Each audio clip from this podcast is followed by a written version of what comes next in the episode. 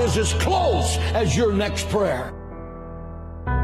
Prayer is the weapon that God has given His children to wage war in the heavenlies.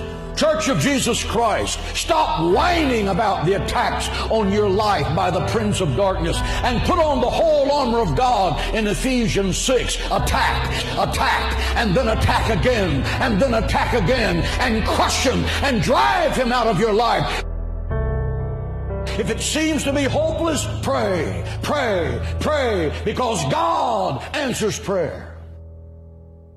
Moses prayed, and the sun was arrested in its courses by the hand of God as Joshua crushed the enemies of Israel.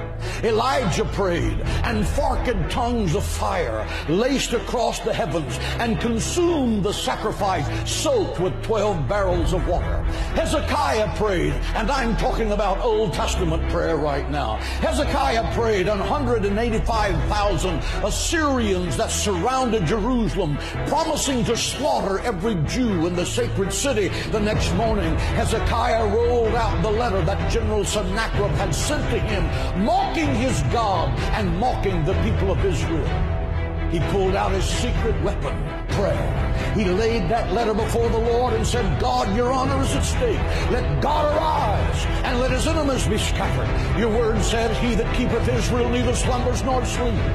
And that night, the death angel from heaven came and swept through the camp of the Assyrians. He smote the sentry standing at his post. He smote the infantry slumbering in their tents. He smote the generals as they made their battle plans to destroy the sacred city.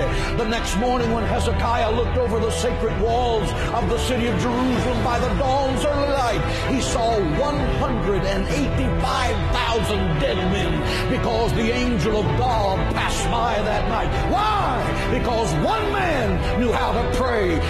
He stopped an army and turned the destiny of a nation around, and you can too because Satan is a defeated foe. Christ has given you the keys of death, hell, and the grave. You are a child of God, and the royal blood of heaven is flowing in your veins. You are destined to be more than a conqueror through Christ. Think like it, act like it, and talk like it every day of your life, and believe, and believe that God can do the impossible. Jesus said, My house shall be called a house of prayer. If you want power with God, learn to pray. If you don't know how to pray, you will never be successful. I have preached the gospel of Jesus Christ for 44 years. I have preached in football stadiums packed with 75 to 80,000 people. I have preached in the beautiful cathedrals of Rome. I have preached in the mud huts of third world nations. I have preached to millions of people around the world by radio and television. Why did it happen? It happened because my mother went to war with the devil for my soul in her prayer room and the devil lost. She prayed me out of the fires of hell and into the gates of heaven. Prayer works. Try it.